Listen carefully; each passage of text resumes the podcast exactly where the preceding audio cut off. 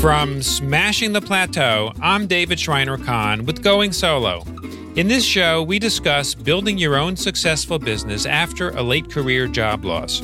Number one, pat yourself on the back and celebrate. Today, on episode two of Going Solo, I'm speaking with Jane Wesman. Jane left corporate employment early in her career. Since then, Jane has mentored many entrepreneurs. In this episode, she shares some of the strategies she teaches her mentees.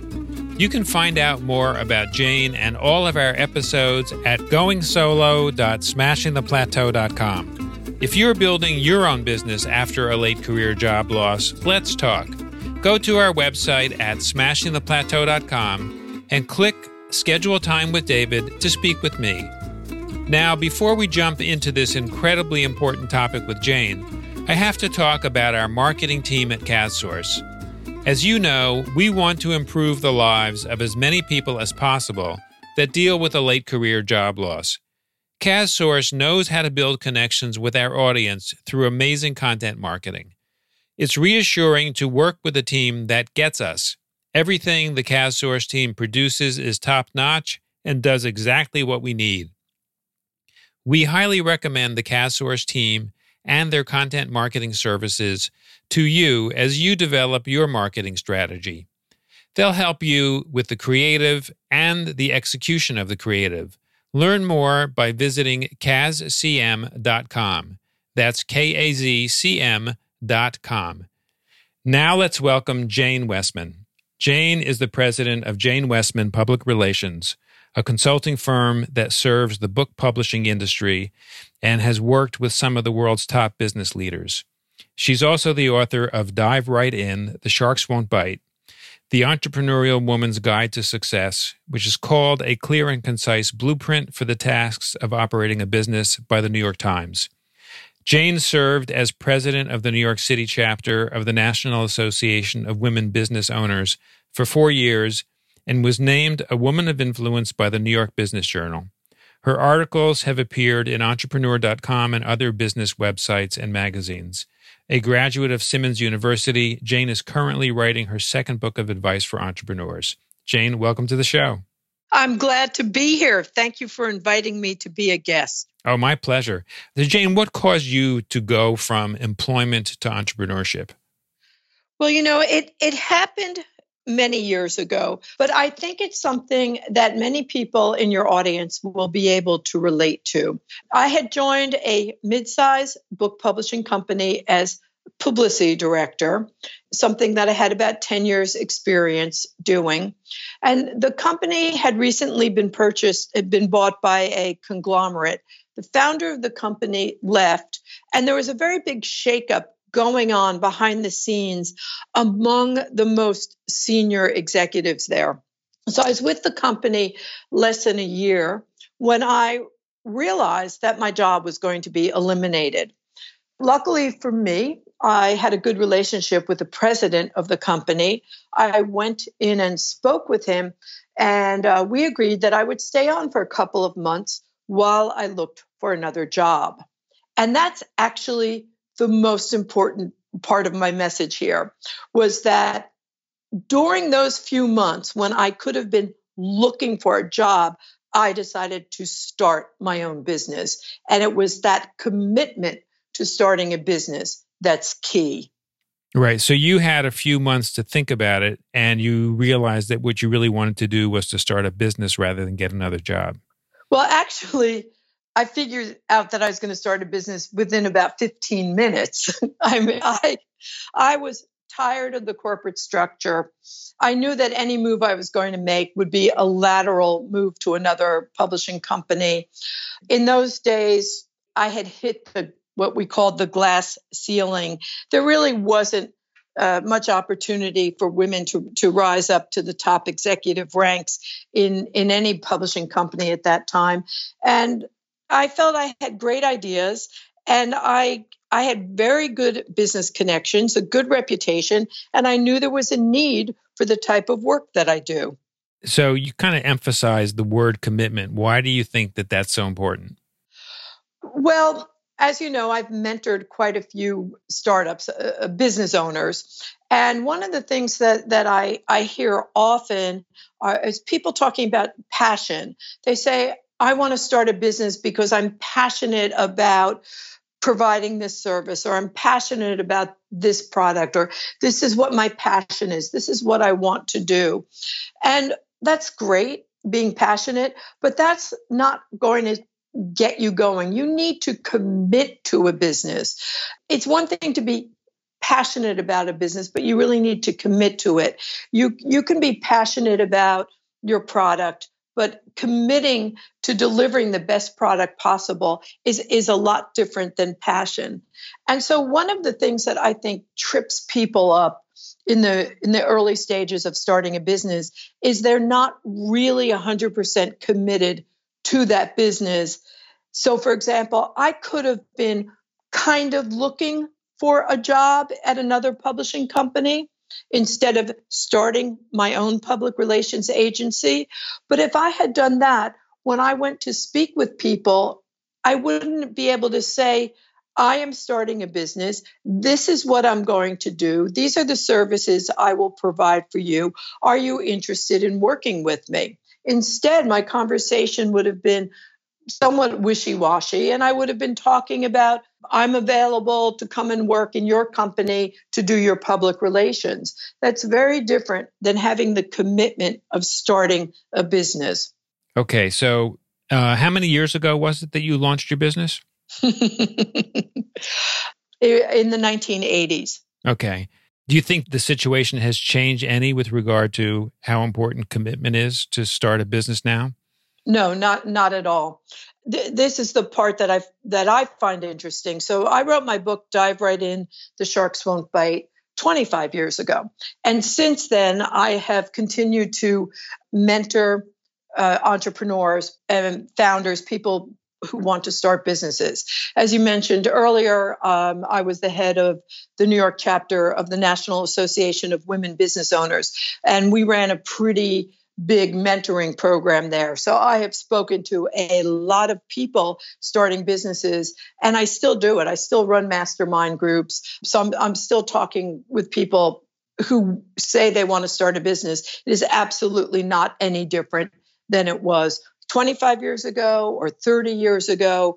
The difference is there's so much more competition than there ever was. The difference is 30 years ago, people were happy to be part of the corporate structure.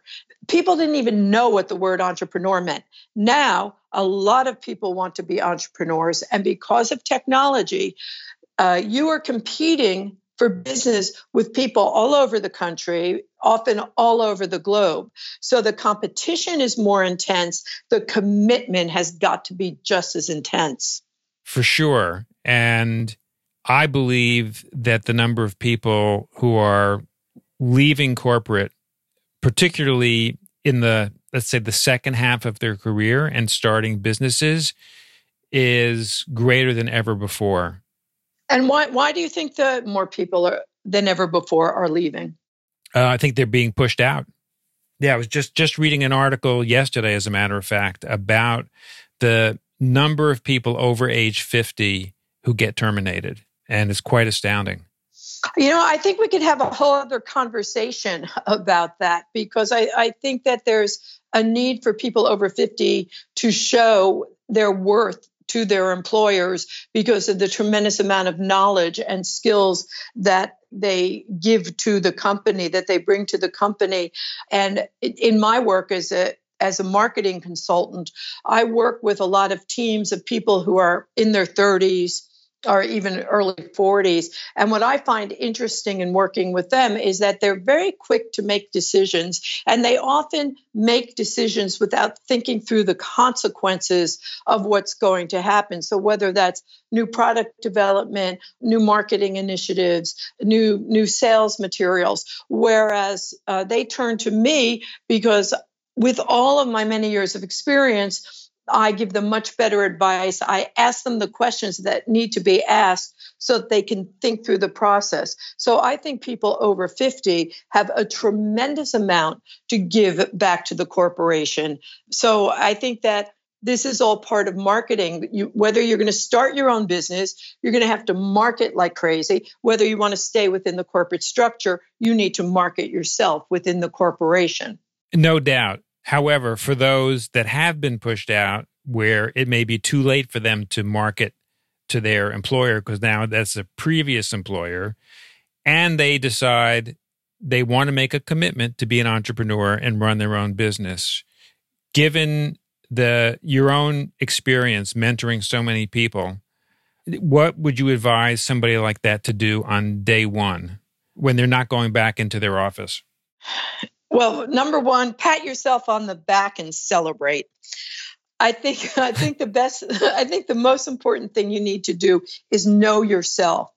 If you know for sure that that you want to start a business, then that's that's your first step. That's your commitment to yourself. Next step is you must have a vision.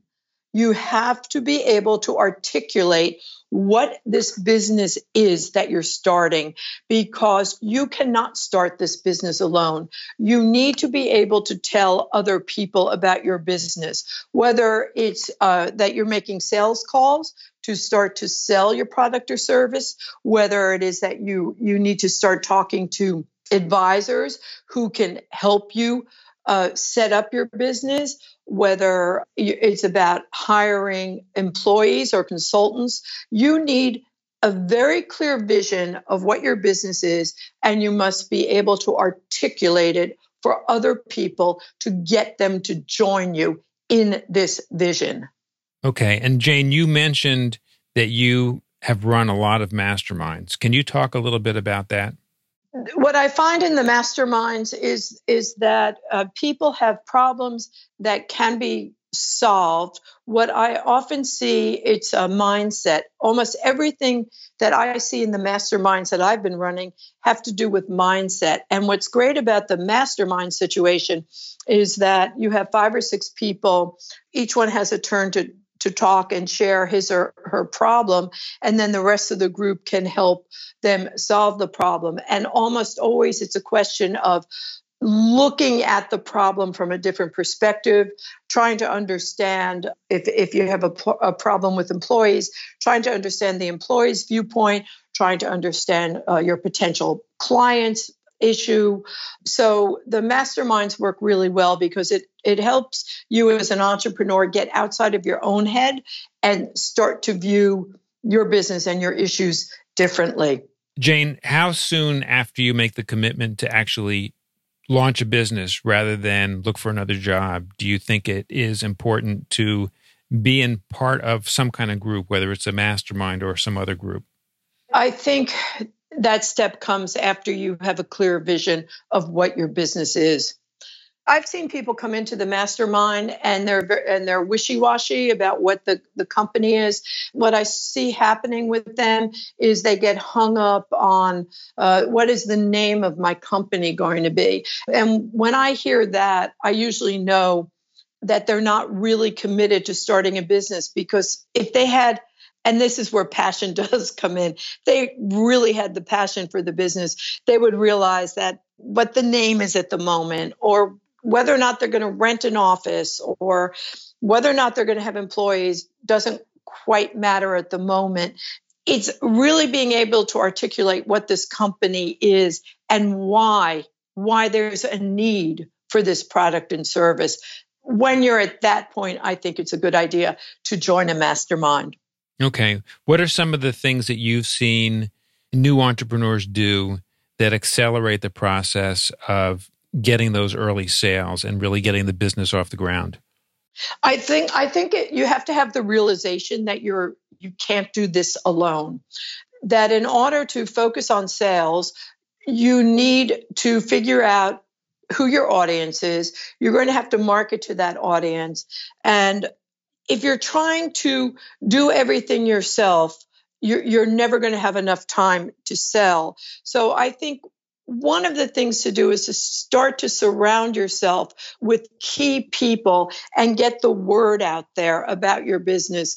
When I started my business, there were a couple of people who were really influential in helping me in the early stages. One was um, a very well known artist uh, named Leroy Neiman, who is no longer with us, but he was very famous. He was very well connected. And he was one of the people who I was able to tell this is I told him, this is what I want to do. These are the kind of clients I, I want. And he went and introduced me to very, very senior people at one of uh, the country's major banks. And they hired me. I, I went to one meeting and I was hired because Leroy had recommended me so strongly. So I think building your network is, is really key in the early stages. Mm. And for people that have not done much network building, or particularly the right kind of network building when they've been employees, what do you generally advise them to do? I think you have to take a look and see what organizations exist within your community. There are, a, you know, a couple of ways now, now to network, of course, which is through social media uh, particularly LinkedIn is is a very good way to network online. I think that um, if you can build your social profile with Twitter and Facebook or Instagram, if that's appropriate for your business, that's key.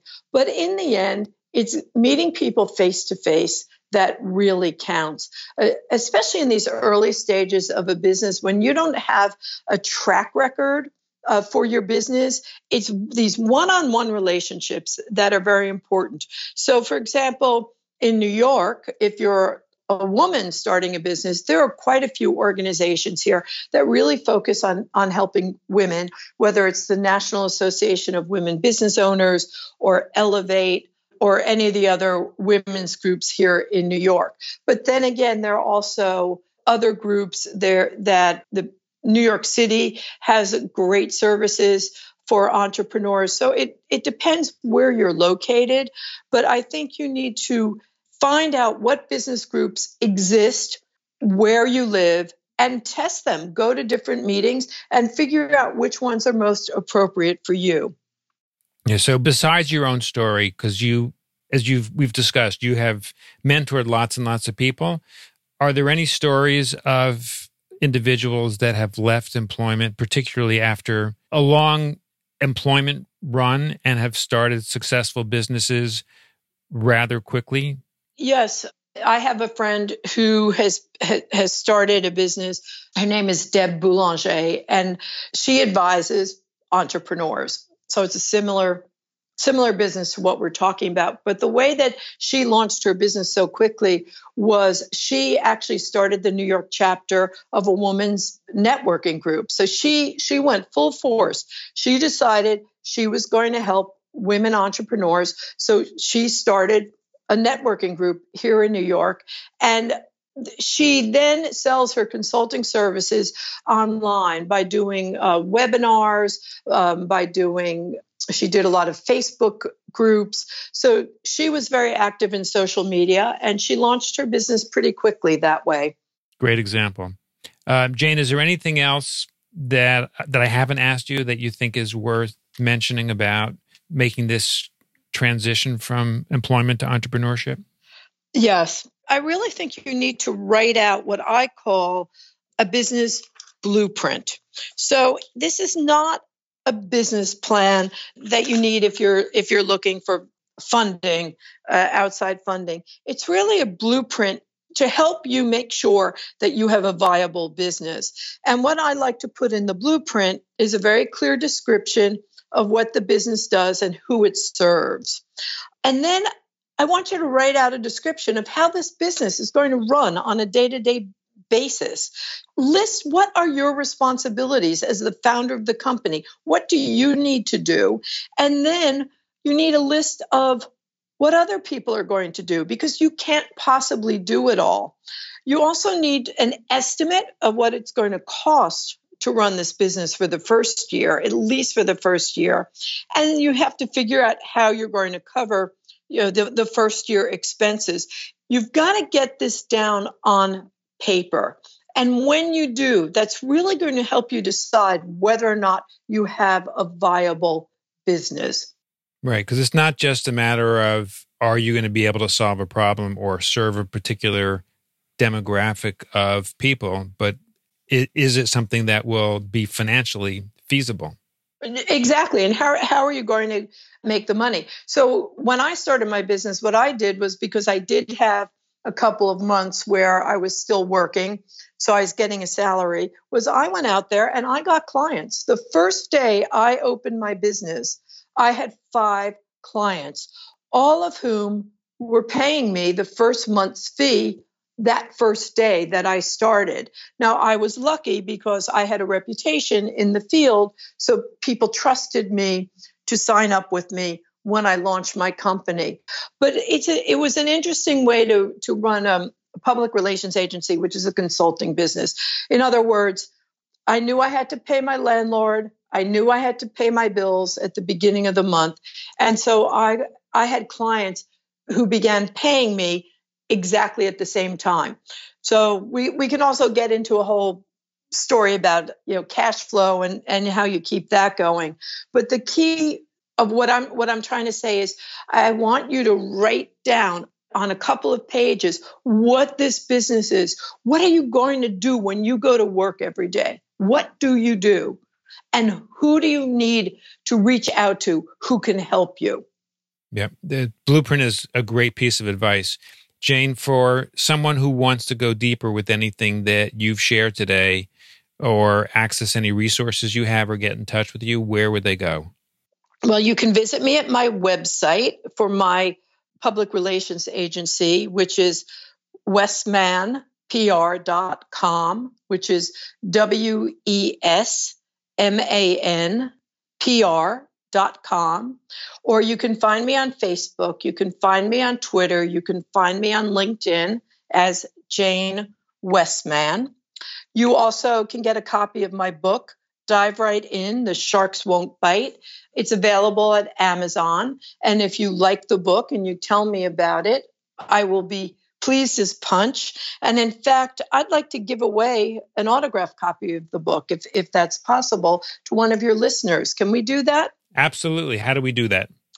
Have them, can they contact you and we'll then choose a winner from uh, at random from the people who contact you and let me know who it is and I'll send them a, an autograph book? Absolutely. Yep. You can go to smashingtheplateau.com, go to the contact form, send me a message, and we will uh, make the arrangements.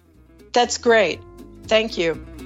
Jane, I want to thank you so much for taking the time to join us today. My guest today has been Jane Wesman, the founder and president of Jane Wesman Public Relations. Thank you again, Jane, for joining us. Thank you so much, David. Have a great day.